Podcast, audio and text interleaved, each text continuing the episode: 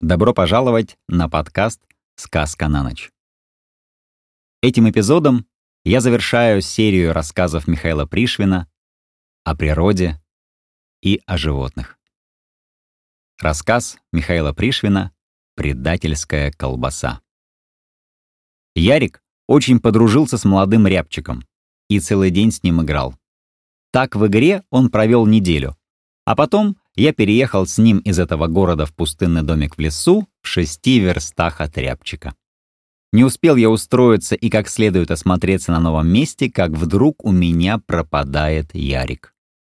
Весь день я искал его, всю ночь не спал, каждый час выходил на терраску и свистел.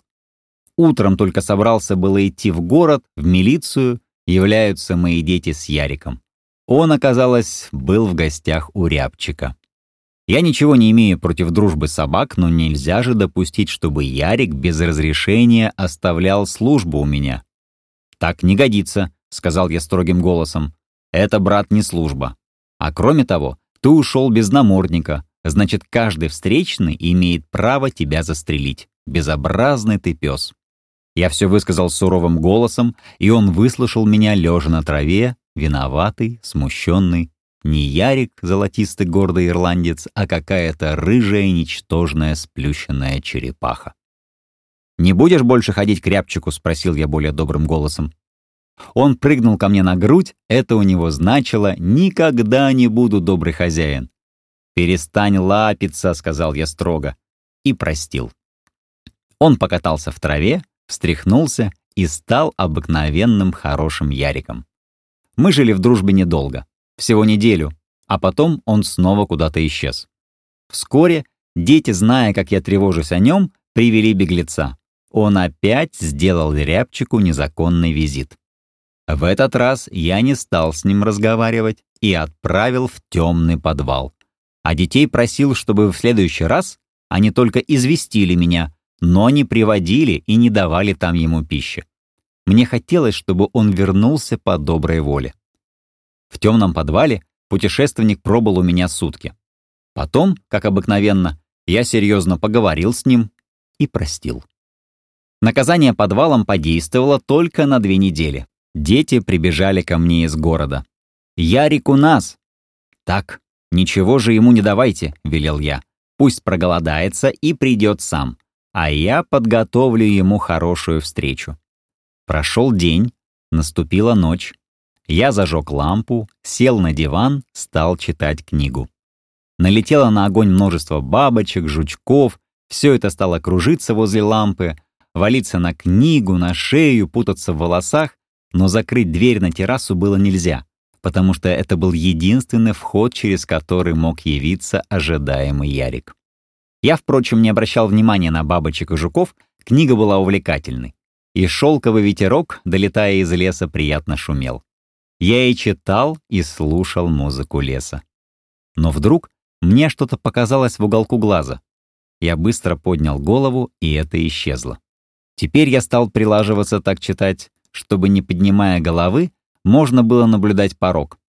Вскоре там показалось нечто рыжее, стало красться в обход стола, и я думаю, мышь слышнее пробежала бы, чем как это большое подползало под диван.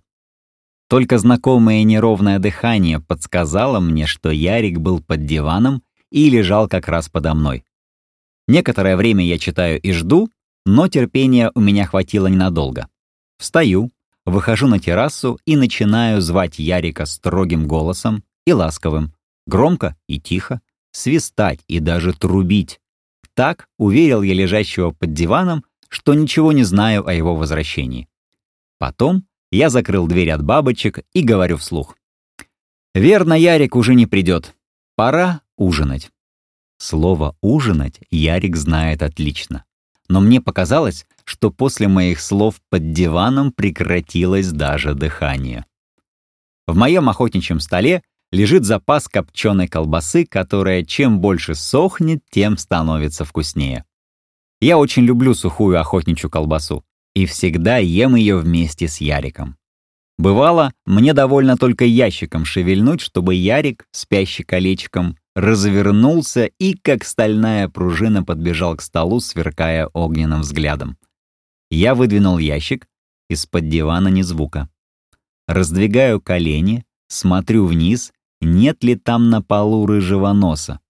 Нет, носа не видно. Режу кусочек, громко жую, заглядываю. Нет, хвост не молотит. Начинаю опасаться. Не показалась мне рыжая тень от сильного ожидания, и Ярика вовсе и нет под диваном. Трудно думать, чтобы он, виноватый, не соблазнился даже колбасой, ведь он так любит ее. Если я бывало возьму кусочек, надрежу, задеру шкурку, чтобы можно было за кончик ее держать пальцами, и кусочек бы висел как на нитке, то Ярик задерет нос вверх, стережет долго и вдруг прыгнет. Но мало того, если я успею во время прыжка отдернуть вверх руку с колбасой, то Ярик так и останется на задних ногах, как человек. Я иду с колбасой, и Ярик идет за мной, на двух ногах, опустив передние лапы, как руки. И так мы обходим комнату и раз, и два, и даже больше. Я надеюсь, в будущем посредством колбасы вообще приучить ходить его по-человечески. И когда-нибудь во время городского гуляния появится там под руку с рыжим хвостатым товарищем. Итак вот, зная, как Ярик любит колбасу, я не могу допустить, чтобы он был под диваном. Делаю последний опыт, бросаю вниз не кусочек, а только шкурку. И наблюдаю. Но как внимательно я не смотрю, ничего не могу заметить. Шкурка исчезла как будто сама по себе. В другой раз я все-таки добился. Видел, как мелькнул язычок. Ярик тут, под диваном. Теперь я отрезаю от колбасы круглый конец с носиком, привязываю нитку за носик и тихонько спускаю вниз между коленками. Язык показался. Я потянул за нитку, язык скрылся. Переждав немного, спускаю опять. Теперь показался нос, потом лапы. Больше нечего в прятки играть. Я вижу его, и он меня видит. Поднимая выше кусочек, Ярик поднимается на задние лапы, идет за мной как человек на двух ногах, на террасу, спускается по лесенке на четырех по собачьей, опять поднимается, и так мы подходим к подвалу. Но вот теперь он понимает мою страшную затею и ложится на землю пластом, как черепаха. А я отворяю подвальную дверь и говорю. «Пожалуйте, молодой человек».